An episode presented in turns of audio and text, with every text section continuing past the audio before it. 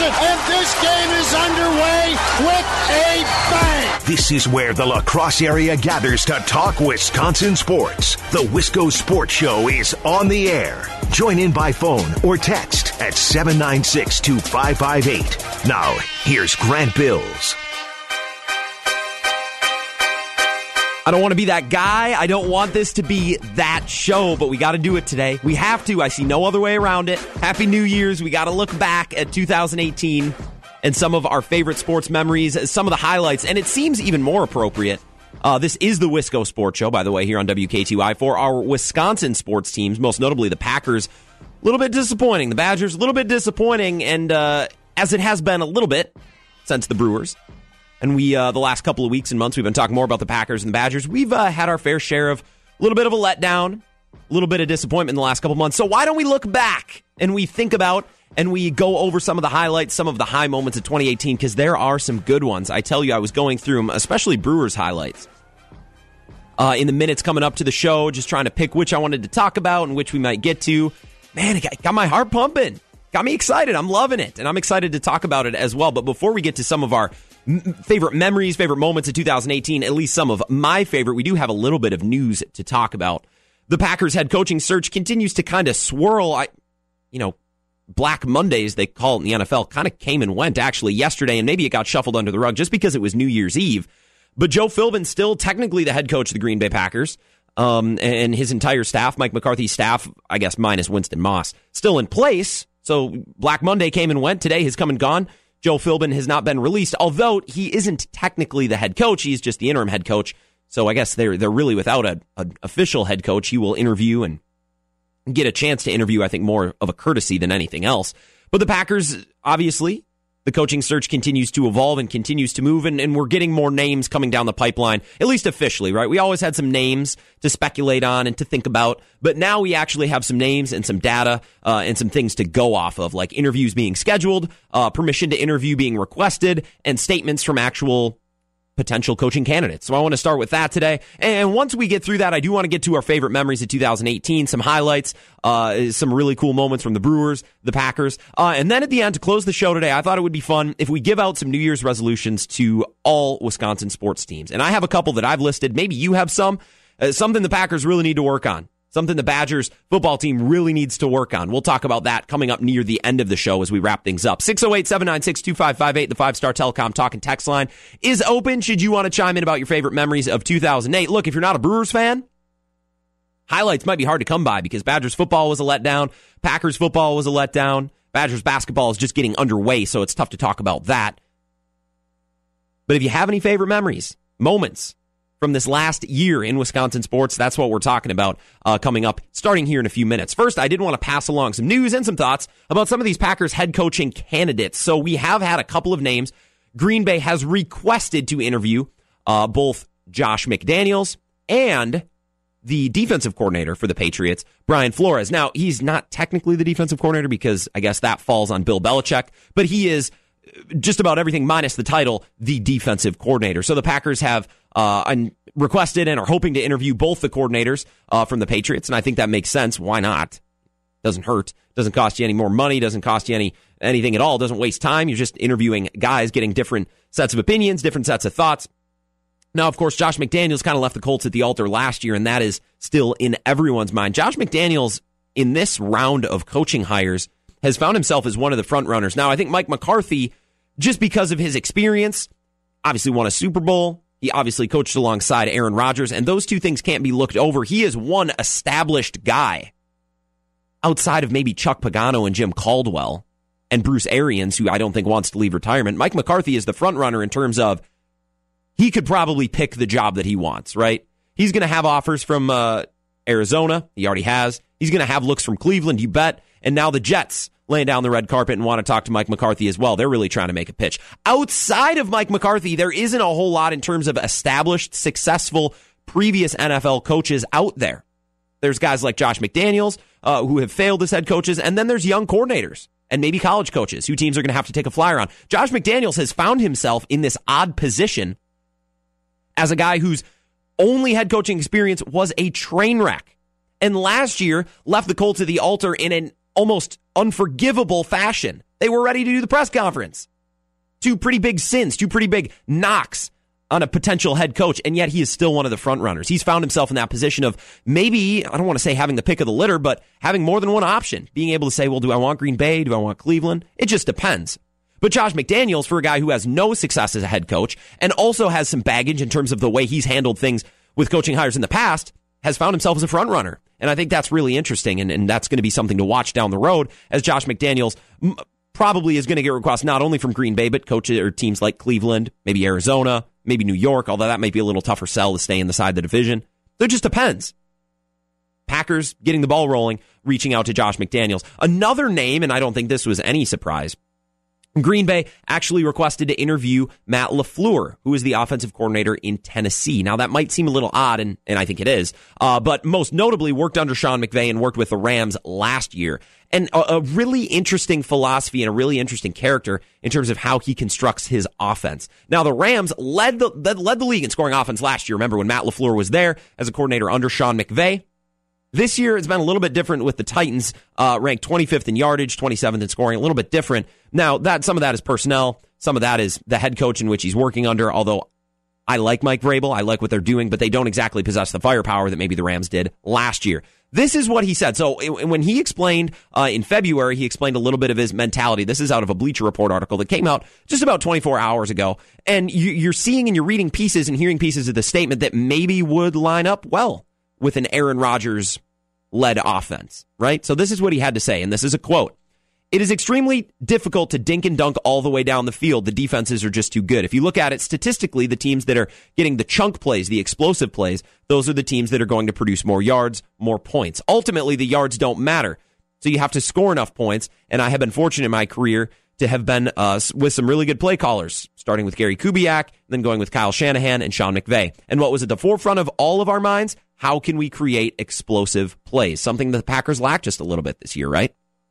So that's Matt LaFleur back in February when he was hired and given a bit of a promotion, moving uh, from Sean McVay as a piece of that offensive coordinating staff, as Sean McVay is technically the offensive coordinator, much like Mike McCarthy was, or like Bill Belichick is the DC in, in New England. He gets to become a legitimate offensive coordinator when moving to Tennessee. So it, it was a title change and a bit of a promotion, still working in the same role, trying to find those explosive plays. So that was his statement. I think he might be a front runner at this point for maybe someone that the Packers are really going to try to key in on. It's a lot of speculation because now we have moved from who could the Packers interview, who could the Packers be looking at to, well, the Packers want to interview this people, these people. They want to talk to McDaniels. They want to talk to LaFleur and Flores. But are, are those candidates going to oblige? Are they going to come in for an interview? Are they interested? And that will be the next step probably going on here in the next week or so as we continue to talk here on the Wisco Sports Show. One uh, notable piece of news over the last couple days. We've all talked about the Packers and their possible interest in Pat Fitzgerald. Uh, the head coach at Northwestern. Look, I like Pat Fitzgerald because I'm a fan of the Big Ten. I like to see Big Ten uh, teams have success. And I like Pat Fitzgerald because I think he's a, a, a perfect fit in every sense where he is right now in Northwestern. I think he's a perfect fit. One thing that I don't like the possibility about Pat Fitzgerald in Green Bay Pat Fitzgerald works under some constrictions at Northwestern, right? Very difficult academic standards. Uh, very small, not great facilities. I mean, we talked to Zach Heilprin on the show from the zone. Cover a game in Evanston. Man, it feels like a high school stadium down there. But yet he has energized, and I use that word very deliberately. He is an energizer. He's a guy with a lot of pop, a lot of flash, a player's coach that gets guys fired up to play for him. I'm not going to use the word cheerleader because I think that's a little bit disrespectful. I don't think that gives him his due credit. The problem is when you get to the NFL, you can't just be a hype up guy. You can't just be a pump up guy and say, I'm going to be the energizer, I'm going to be the face, and I'm going to let my coordinators do the work. Because I don't think that's really going to work in the NFL. If your coordinators, let's say Pat Fitzgerald hires some young, flashy coordinators and they do a great job, well, now they're just going to go take jobs elsewhere. They're not going to do the dirty work while Pat Fitzgerald puts on a smiling face and fist bumps on the sideline and gets his guys hyped up. I think it's a little bit different in college, and I think the constraints are a bit different at a school like Northwestern compared to coaching for the Green Bay Packers. Mike Tomlin, I think, is a good example and a good NFL version of Pat Fitzgerald. He's a guy who's very energetic, very good in interviews, very good on the sideline, a player's type of coach who is easily fired up, gets his players and his troops riled up. But then again, there's a very big difference in a cheerleader which Pat Fitzgerald, some may say, I don't like to use that word, like I said, because I don't think it gives him his full due. But Mike Tomlin has been accused of being just a cheerleader. But then again, he's obviously won Super Bowls, right? He knows how to put a staff together. He knows the details, the ins and outs of winning in the NFL. It's not just about getting the troops fired up. It's about being able to coordinate an offense and work alongside Big Ben, who's a little difficult, and alongside Antonio Brown, who's a little difficult, and Le'Veon Bell. Almost forgot about him, who might be the most difficult of all. Big difference in a guy like Mike Tomlin and Pat Fitzgerald. I would love if the Steelers fire Mike Tomlin, which I don't think they will. I would love for the Packers to go after Mike Tomlin. I would love it. That would become my number one favorite. Pat Fitzgerald's a little different. Two different playing fields. Pat Fitzgerald perfectly suited for his job in Northwestern.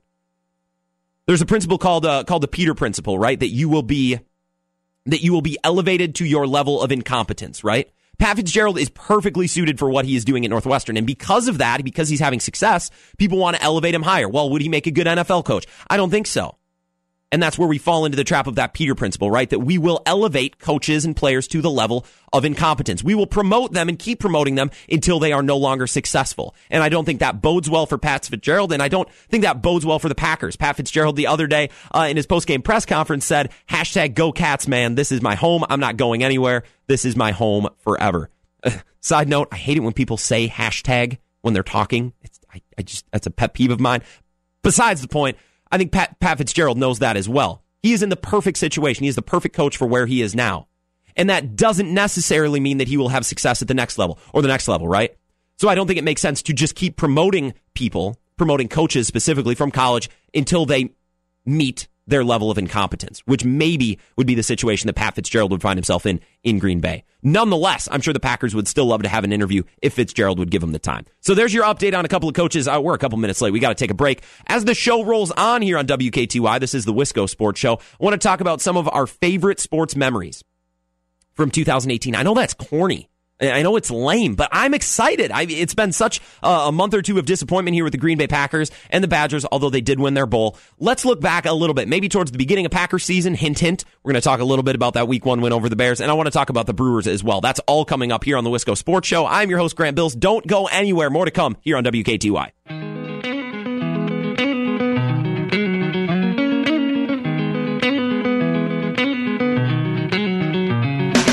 Wisco Sports Show here on WKTY. I am your host, Grant Bills. A happy new year. Hope you had a good New Year's Eve last night. And 2019 is treating you well so far. Thanks for tuning in. We're talking and looking back at 2018 and some of the uh, tremendous Wisconsin sports plays and games and wins that made 2018 a fun. And uh, we already are getting some action on the five star telecom talking text line and on Twitter as well. You can tweet at the show at WKTY and you can find me at Keystroker Grant. Put out a little bit of a teaser said favorite sports memories go 2018. Packers, Brewers, Badgers, doesn't matter what you got. Jonah chimes in. And you know what, Jonah? You read my mind. You read my mind. Jonah says Packers come back week one versus Chicago after Rodgers appears to be done for the year, one for the ages. Jonah, I think because the rest of the season went as it did, and it was, for the most part, a major disappointment that game maybe gets forgotten about a little bit and downplayed a little bit. That was one of the best, craziest football games I've ever watched. Packers team or otherwise, it, it doesn't matter. And one of the best performances I've seen by any quarterback, Aaron Rodgers or not.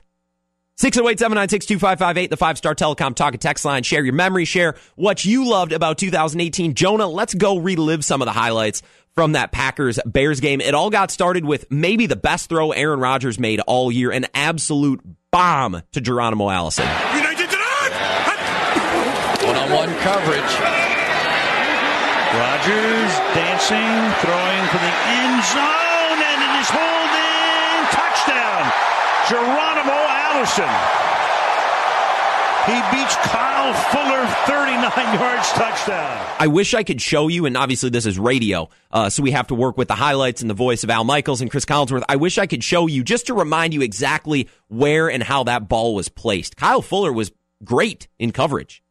He was perfect coverage. Outstretched hand at the end, tried to deflect that ball away, and the ball was just placed a couple inches in front of his hand, right into the the outstretched right arm of, uh, of uh, Geronimo Allison in the back corner of the end zone. It's seriously one of the best throws I've, I've, ever, I've ever seen Aaron Rodgers make. And the fact that he did it on a gimpy knee after getting hurt at halftime, we all thought he was he was done for the year. I thought he was done for the year. I did.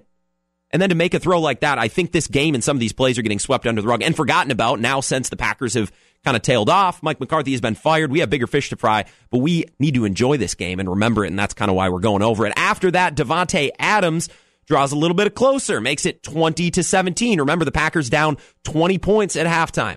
Aaron Rodgers comes back out after getting injured and says, Hey, let's go. I'm on a gimpy leg. Let's go in the shotgun. Let's go up tempo and let's go out and win this game. Davante Adams makes it 17 to 20, inching a little closer. Under 10 minutes now left in regulation. 19! In the pocket. Steps up. Shoots it to Davante Adams. Dives for the end zone. Touchdown. And of course, we need to talk about the details of some of these plays as well. Davante Adams on that play, it was it was a yards after the catch. I believe they're about on the 11 or the 12 yard line, somewhere about 10 yards from the end zone. Aaron Rodgers, as he's getting hit, flips it out into the flat. Davante Adams just hooks two defenders in space. And I know we love to talk about Davante Adams' jump ball capabilities and some of the things he does in terms of his route running, especially around the line of scrimmage. I know I've talked about that at length here on the Wisco Sports Show. Something he does really well. He plays really well in space. Give him the ball out in the flat as a as in a yards after the catch type of opportunity. He's tremendous. And just an example on that play is he shakes two defenders and beats him to the pylon for the touchdown, 20 to 17, inching a little bit closer. And you know, Bears fans have seen this before. They're crapping their pants. Packers fans are crapping their pants because we're we still don't know what happened to Aaron Rodgers' knee. And oh, by the way, they could get run out of Lambeau here in the first game of the year. And the Bears were supposed to be one of the worst teams in the division. Both fan bases are just shaking in their boots right now. And then, of course, the play that we talked about uh, right before the Packers Bears game uh, later on in the season, and that was Randall Cobb absolutely busting up the seam and ripping the hearts and the souls out of Bears fans like he has time and time and time again. Rodgers surveying, fires. That's caught. Randall Cobb into Chicago territory. Randall Cobb inside the 20 yard line. Randall Cobb is going to score. 75 yards. That is Randall Cobb continuing to just do his thing against the Bears. And that's what made that catch even more fun, too, is that it was Randall Cobb. I love Geronimo Allison. I love Davante Adams. Randall Cobb, in what we kind of assume is his final season in Green Bay, it was really fun to. It was really fun to see that catch. Just as a fan, and I'm speaking as a fan there, it felt cool to see Randall Cobb do that one last time against the Bears as the rest of his season was kind of a, a frustrating, injury riddled, well, not a mess, but definitely a struggle for Randall Cobb. In that game against the Packers, or excuse me, against the Bears, one of by far the best memories. I, I think that was by far the best Packers game of the year, which is a little sad because it was week one. I enjoyed the 49ers game, which is almost a mini version of this game, and the Jets game, like I said, almost a mini version of this week one game against the Bears. And it's interesting to go back and put ourselves in the mindset that we were in as Packer fans after that week one game because it was a Sunday night. We had seen one week of the NFL, and it was pretty wild. Patrick Mahomes had just exploded onto the scene. All of a sudden, Khalil Mack is worth every penny and then some that the Bears gave up in terms of picks and in terms of a contract to get him. And we're thinking, man, oh man, oh man, what's the NFC North actually going to look like? Because at the time, we had no reason to believe that Aaron Rodgers and this offense was going to struggle down the stretch and the special teams would collapse and the defense would be absolutely obliterated by injuries, especially up front in the front seven. And it's interesting to go back and once again put ourselves in that mindset of week one. Khalil Mack versus Aaron Rodgers in the second half, that Bears defense versus Aaron Rodgers as he willed his team to a win. Really not just of 2018, but one of the craziest and best performances I've seen from any Packer, not just Aaron Rodgers, in my entire lifetime. And it was a whole lot of fun to watch. So, Jonah, thanks for chiming in on Twitter. You read my mind. We were going there anyways. Uh, and in terms of that, so, I mean, sorry, when we're looking at Packers memories this year, that's about it. That game is about it. The 49ers game was fun, but at the same time, that was a game they should have won handsomely. The Jets game was fun, but that was a game they should have won handsomely. Now the time has passed, and we have the luxury of perspective and more knowledge and more experience than we had in week one. We look at this Bears team and we think Aaron Rodgers did that on a bad knee against that Bears defense. Yeah, I know Khalil Mack was not yet maybe in a perfect football shape, but he still had maybe the best game that a defensive player has had all season long with a strip sack, a pick six. I mean, he was everywhere. And at that game, I it, that juncture in the game, I was thinking, oh my God, what did the Packers miss out on? What did the Bears trade for that the Packers didn't, and what did they miss out on? And Aaron Rodgers did that against that, that Bears defense, that personnel, especially up front. Really special performance and a really cool memory of all of the strife and struggle of the Green Bay Packers in 2018 and the failures and the losses on the road and the special teams gaffes and the injuries and the missing the playoffs. That is one game that we can always look back on. That is one game that isn't going to be tainted by the rest of the 2018 season. And I'm 100% positive of that. That's going to be a cool game, and we can look back that that for a long time to come. My thoughts as well. I'd love to get your thoughts. 608 796 2558, the five star telecom talk and text line. When we come back, I want to move away from the Packers just for a bit because, to be honest, if we're talking amazing memories from 2018 in Wisconsin sports, we have to look to a different team. We got to look to the Milwaukee Brewers. And by the way, I love talking Brewers, and it's been so long since we've had an opportunity to do so, especially live game action, real game action. I want to do that next. Coming up next here on the Wisco Sports Show on WKTY.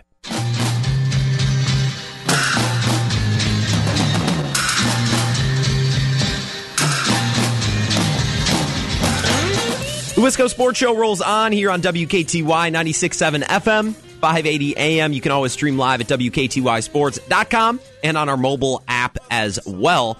Talking about some of our favorite Packers memories from 2018, and sadly, Packers fans, there, there weren't a whole lot. Talked about week one against the Bears, that miraculous comeback on the gimpy leg of Aaron Rodgers, and something that I forgot to mention that I wanted to, especially because we were talking about that game and about that comeback at length. I've heard a lot of talk mostly by national talking heads, whether it's on ESPN or Fox. I don't hear it a lot from whether sports stations out of Green Bay or out of Milwaukee, like Bill Michaels, or here on David Scrady, uh, made a huge deal of this coaching search and why coaching candidates might be turned off of Green Bay because of Aaron Rodgers' massive contract. I talked at length yesterday about how quarterback contracts and their perceived nuisance and their perceived weight on a team is overblown. It's incredibly overblown. It's incredibly overblown. I think if somebody wants to come coach in Green Bay and they want to coach Aaron Rodgers, they're not going to turn that down because of that $33 million price tag. And by the way, look at what Aaron Rodgers did in that week one performance against the Bears. That's what $33 million will get you. I'm not saying it's right to pay Matthew Stafford 27 million or Kirk Cousins $28 million or Jimmy G 27 million. I'm not saying that's right. I know that you can give 30 plus million to Aaron Rodgers. I know you can give that to Drew Brees, Russell Wilson, Tom Brady, and you're going to get a return on your investment. This whole thing that $30 million for a quarterback completely sinks and burdens the rest of your team is crap. And I'm not buying into it. When your quarterback is good, that is. By, by the way, it will be a burden if your quarterback uh, is trash. If you spend $30 million on a dumpy quarterback, on a, on a C minus quarterback like Matt Stafford has played at times. Green Bay Packers, Aaron Rodgers, no. You're going to get a return on your investment. So let's close the book on the Packers talk. Uh, I do want to talk about the Brewers because the 2018 season, and this is something that I'm really thankful for, the Wisco Sports Show launched back in August, about at the beginning, uh, about August 20th. So for my first month or, or two of uh, broadcasting as a sports broadcaster here on WKTY, I got the chance to talk about and to have conversations with listeners and guests specifically about this Brewers team, who for the first, for only a handful of times in my lifetime, specifically 2008, 2011, and now 2018, they actually made the playoffs and they made a deep run. So I'm lucky, I'm blessed that in 2018, I got to be a part of that and I got to have that uh, be some of my first topics and first conversations here on WKTY. There were a lot of good memories, not just at the end of the year, uh, but specifically, I want to go back to September because this is one of my favorite Brewers memories from 2018. And maybe you remember this as clearly as I do. I was sitting on my couch I believe it was in early September. Uh, it was either late August or early September. I didn't care to look up the date. It doesn't really matter. The Brewers were playing the San Francisco 40 or 49ers, the San Francisco Giants, right? And uh, hitting, trying to hit against Madison Bumgarner, uh, who has obviously been an elite arm in this league for a long time. The situation in the sixth inning, the Brewers are down two to one. Runners on second and first third base is empty and Ryan Braun is at the plate. Now it's starting to feel like if the Brewers don't score in this inning, It may not happen against Bumgarner. Two outs, two on, and Ryan Braun at the plate. Now, this is what happened, and it got Miller Park stirred up pretty wild. It actually got Craig Counsell ejected. It got the benches cleared. This is what happened. I'll remember this, and I was fired up. It brought me to my feet in my small little living room. Yeah, there's a base open. It's not the traditional base open at first, but there is a base open with which to work. And a guy with a command of Bumgarner doesn't fret with the bases loaded. See if he challenges Braun. The 2 0 inside. Hefner trying to hit him there. I mean, there'd be no reason. Ryan Braun stands so far off the plate, and he's feeling the same thing, and the benches start to pour out here. Nick Hundley gets between Braun and Bumgarner, who's barking back. Brewers are out, Giants are not. So now, think of this as a sports fan, right? Your player, Ryan Braun, I know he's not well liked around the league. Our player, is Milwaukee Brewers fans, hit with a pitch uh, a little bit unfairly and a little bit of a contentious at bat, right? It's obvious you don't want to pitch to Ryan Braun. You're comfortable bringing Jonathan Schoop to the plate, who is looming in the on deck circle, and as Brewer fans know, didn't exactly have a tremendous campaign in 2018 after being traded from Baltimore. Ryan Braun at the plate, he goes down 2 0. And it becomes obvious, and BA and The Rock talk specifically about it. There's a base open. Madison Bumgarner loves his control. He feels comfortable pitching with the bases loaded, especially to Jonathan Schoop. he might just end up walking him. But instead of doing that, he hits him on the arm. Ryan Braun stands, as we know, quite a ways off the plate. This gets Counsell fired up. He gets tossed. Then, after getting tossed, comes back out and just got about as fired up as I've ever seen Craig Counsell. Then the bench coach, Pat Murphy, does the same thing, doesn't get tossed, but gets mad. Bench is clear. They go sit down. And now all of a sudden, after you think uh, that everything is done and the fireworks are done, and I say fireworks deliberately, uh, the next play happens, and oh my God, was it a sweet piece of justice for the Milwaukee Brewers against the San Francisco Giants when Jonathan Schoop stepped up to the plate after the hitting of Ryan Braun that loaded the bases with two outs. Giants outfield very deep. Two outs in the sixth, and Schoop launches one left field. It is hooking. It is gone. A grand slam.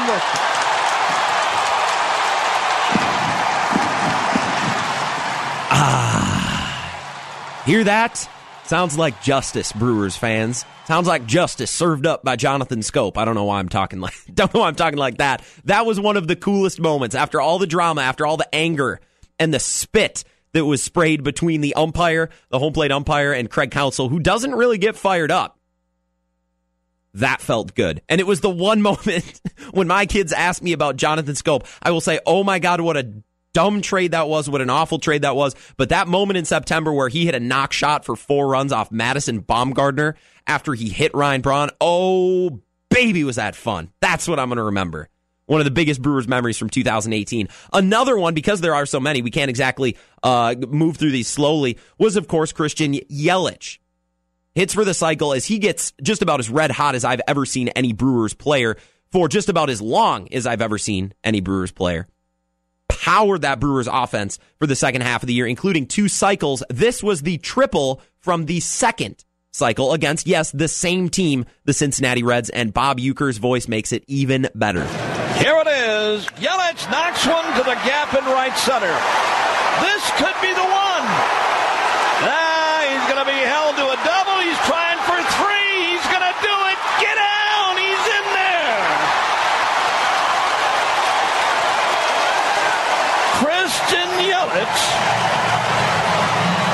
Ask and you shall receive. Wow, they're on their feet here. So are we. That's this is one thing that makes baseball so fun is because the season is so long, and it helps when your team is good, by the way. Because the season is so long, obviously all the way April through fall, however many months that is you almost have these mini little moments, these mini stretches where you can look at April and a little tear that they went on. Maybe they cooled off. Well, remember that stretch in July where they beat up on the Pirates for three straight games and you had this home run to remember and this six RBI performance by, I don't know, whoever, Orlando Arcia, some random player. You remember that. And then later on, you have the, the Schoop memory and the, the two week period where Yelich was hitting for cycles. It felt like just every night. He had two cycles in a span of about two weeks. And then they get hot at the end of the year and they go on a postseason stretch. And then they play the Rockies and then they play the Dodgers. It's so many fun little packages right? So many bundles of memories spaced out through an entire summer. It's not just 16 weeks, right? It's not even just 82 games like it is in the NBA, although the NBA is similar in that respect. It's 162 games or 160 games, however many it is. And you have all these memories and all these little packages because players get traded, right? Players get brought up and sent down. Players get hot and they get cold and pitchers go on strikeout tears and on streaks. And it's just so much fun. And that's why baseball is great for memories because we can pick a couple from every year. One from April, one from July. There's memories and there's fun, uh, fun things uh, to remember about this Brewers team all the way through 2018. Most specifically, though, my favorite, and it makes it a little sweeter that it came against Cubs fans as well. Let's be honest. The, the Brewers clinched the division in game 163 against the Cubs, which at Wrigley, which just made it feel even sweeter. I'm going to be honest. And Josh Hader, of course, the one to close it out. Everybody on their feet here. Swinging, fly ball in the right center.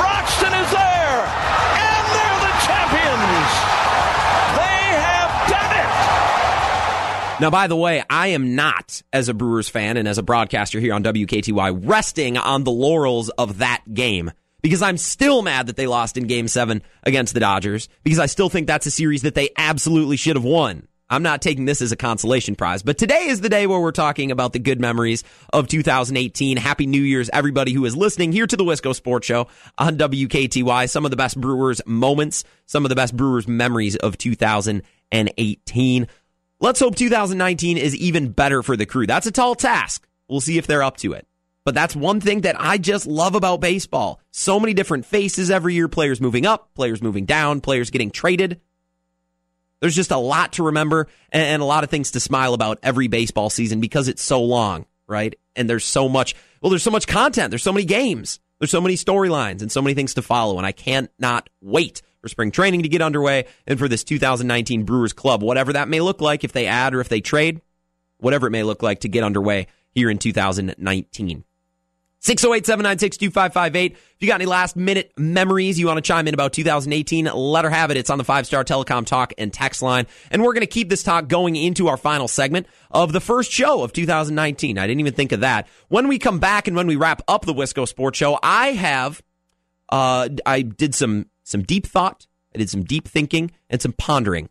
And I think it would be wonderful uh, if we all sat down, we put our minds together, and we came up with some 2019 resolutions for all of our Wisconsin teams. Now, I have at least one for every team, and I think they're good. I think they're really good, but maybe you have one as well. You can reach me on the five star telecom talk and text line, and you can do so on Twitter as well at WKTY or at Keystroker Grant. Remember, if you're listening on that mobile app, uh, the WKTY mobile app, you got it downloaded, you're listening, there's a link right in there you open up that little toolbar on the side to text or to call the studio. Makes it even easier. You don't have to remember that phone number, don't have to dial. Just give it a click. Five Star Telecom Talk and Text line is open. New Year's resolutions for all of our sports teams as we wrap up the Wisco Sports Show here on WKTY. Coming up next.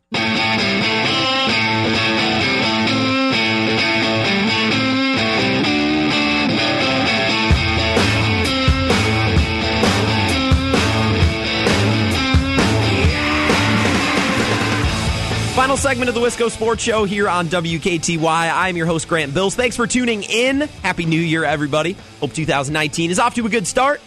Having a good day. We're talking a lot of New Year's. Uh, most specifically, we spent a lot of the show talking about some of the best moments, highlighting some of the best plays and games from both the Packers and the Brewers seasons. Now, if you're just tuning in and you missed out on all of that, uh, great reminiscing and those great memories, you can find it at WKTYSports.com. We post all our shows uh, in podcast form. So you can go back and listen to the entire show. You can skip around and let's listen to bits and pieces that you missed or pieces that you want to hear again.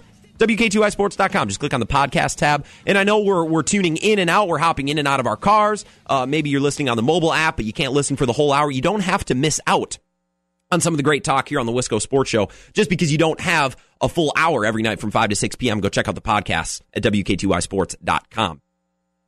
I said before the break, I worked hard and I did some deep thinking. I did some pondering about uh, New Year's resolutions. Now, embarrassingly enough, I don't have any New Year's resolutions for myself because I'm lazy and I don't follow through with things. But for our Wisconsin sports teams, I could come up with plenty of stuff that those teams, uh, that those uh, things that these teams could work on and could uh, get better on in the 2019 year as we have now started uh, and the New Year's is underway. Uh, New Year's resolutions. Let's uh, let's start with the Packers, shall we? I know we've talked about uh, the Packers enough today and how it was kind of a letdown season and how it was disappointing. I have one thing for the Packers moving forward.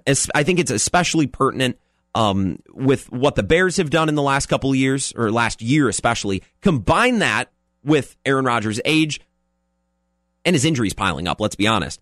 My number one New Year's resolution for the Green Bay Packers, and this is a joke and, and an expression that I use with my roommates all the time do not live scared.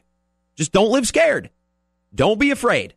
You got a couple years left with Aaron Rodgers. You have a base of a couple nice talented players on defense. Not a lot, but a couple, something to build around. And you like a lot of your players on offense as well. You need to have a good draft. You need to have a good free agency period, maybe make a trade or two. Do not live scared. You want a number one example of why you cannot live scared? Look at what the Bears did last year. They said, You want two first round picks? Fine, because we want Khalil Mack and we want them more than the Packers because it will help improve our defense and it'll put us over the top. And that looks to be the case. And for years and years and years, we have now heard that the Packers can't make a play for a high level, top five, top 10 defensive player because of the contract of Aaron Rodgers. I'm so sick of hearing about that because if that is the case, and these Packers writers and radio hosts and media members around the state and around the country who have lectured Packer fans, of which I consider myself a big one, right? Have lectured us fans, well, you can't get Khalil Mack because of Aaron Rodgers' contract, so just stop complaining about it. I will complain and I will piss and moan because the Packers had a chance to get a game changing player, a franchise altering player in Khalil Mack, and they didn't do it. And they missed out. And if you what you're telling me is true, and I'm referring to members of the Packer media, we talked about this yesterday, who believe that they are smarter and wiser than the average fan and that their opinion means more. If what you're suggesting is the Packers will never be able to afford a top line starter on defense because of Aaron Rodgers' contract, well, then why are we even playing the games? Why are we even talking about it? I guess Packers can't get anybody good on defense. I guess it's every Packers fans. I guess it's it's just out of the question because they're paying Aaron Rodgers 13% of the cap. They can't get one other good player like Khalil Mack. I don't buy into that crap. Don't live scared. Packers can't live scared in 2018, or excuse me, 2019 and beyond. Otherwise, they will float in mediocrity in the middle of the division and be surpassed by the Bears and the Lions. Heck, or not the Lions and the Vikings. And let's not count out the Lions either. You never know. I'm not super high on them, but you never know. I didn't think that the Bears were going to be this good this year either. Packers, don't live scared. 2019 revolution. Uh, resolution, not revolution. Brewers, almost the opposite. Do not cave to outside pressure and criticism. Now, David Stearns and Craig Counsell, uh, the way that they've managed this team has been a little bit unique. They have not dealt out money to go and get frontline starting pitchers uh, like Chatwood, like Darvish, like Arrieta, uh, like Lance Lynn. They didn't do it. And at the time, I wasn't a fan. Now, with the gift of perspective, and with more knowledge and experience of last year's uh, MLB season, we know that those were good non moves that the Brewers made. But now we hear the conversation Brewers need that starter. They need to go get that starter. David Stearns, Craig Counsell, your 2019 New Year's resolution. Don't cave to outside pressure. Don't cave to crit- criticism, right? Nobody liked the way that Craig Counsell was managing that bullpen and that starting rotation. Nobody liked it. And they should have won the World Series. It was not the fault of that style of management, not won the World Series, excuse me, gone to the World Series. It was not the fault of Craig Counsell and his bullpen management and pitching management that didn't allow them to get there. Their offense went cold. Brewers are, are doing something that is working and they're saving money by not overspending on one of the most overhyped products in all of sports, and that is the frontline starting pitcher, the ace, right? The ace. One of the most expensive pieces in any sport. And the Brewers are just saying, we'll wait. We'll wait until we have exactly the guy that we want at exactly the price that we can deal with. And until then, we're going to rotate guys through like Wade Miley or like Jhoulys Chacin or Brent Suter, and we're going to really stack up our bullpen with tongue, uh, tough, young, talented arms, and that's going to save us money, and we're going to wait because we're not just going to do it to do it, which is what the rest of the MLB and the media and the writers seem to suggest. Brewers, don't cave to outside pressure, don't cave, uh, cave to criticism, and you'll be fine. Keep doing what you're doing and wait and pick for your spot like Stearns and Counsell have been doing. Badgers football, this is easy. 2019, your New Year's resolution Decide on your quarterback, develop him. That is all. that's literally it. Just get your quarterback this spring, whether that's Mertz, whether that's Coan, whether that's Hornibrook, although I don't love that, whether it's some sort of two quarterback system between Mertz and Coan to work Mertz in. Mertz is the guy. If Mertz doesn't work out, I lose all faith in this Wisconsin staff to find a good quarterback because it's been year after year after year of non athletic guys who throw interceptions, who turn the ball over, and don't make plays to help the team win. Only thing the Badgers have to do in 2019, the only resolution that they have find your quarterback, develop him. That is all. That's it. That's all you have to do. That's actually pretty easy. Uh, it's only one thing. Badgers basketball. This is something that drives me up the wall. And one for both of our Badgers resolutions here, Badgers basketball is pretty simple. Get better at free throws. That's it. You're going to win a lot more games just by making more free throws. If you remember under Bo Ryan in 2015, when this team went to back to back Final Fours, they had guys like Traevon Jackson, who shot like 87 to 90% of the free throw line. Frank Kaminsky, who shot 90% of the free throw line. Bronson Koenig, I'm not sure he ever missed a free throw in his time at Wisconsin. Duje Dukan hit free throws. Josh Gasser, Zak Showalter, those role players who knew their role hit their free throws. Sam Dekker is a little bit of an anomaly. He's a little bit different, but still wasn't awful. They have guys on this team right now. I don't know if it's mental. Ethan Happ is one thing, but since since when can't Brad Davison hit free throws? When did that become a thing? Or D'Mitrik Trice struggling from the free throw line. When the hell did that become a thing? 2019 resolution: Badger basketball, get better at your free throws. And I know that's such a dad thing to say that's such an armchair basketball player thing to say, but it's the truth. They're free. They're 14 foot jumpers. Make them. They are free throws, free points. 2019 resolution. Make your free throws. Bucks.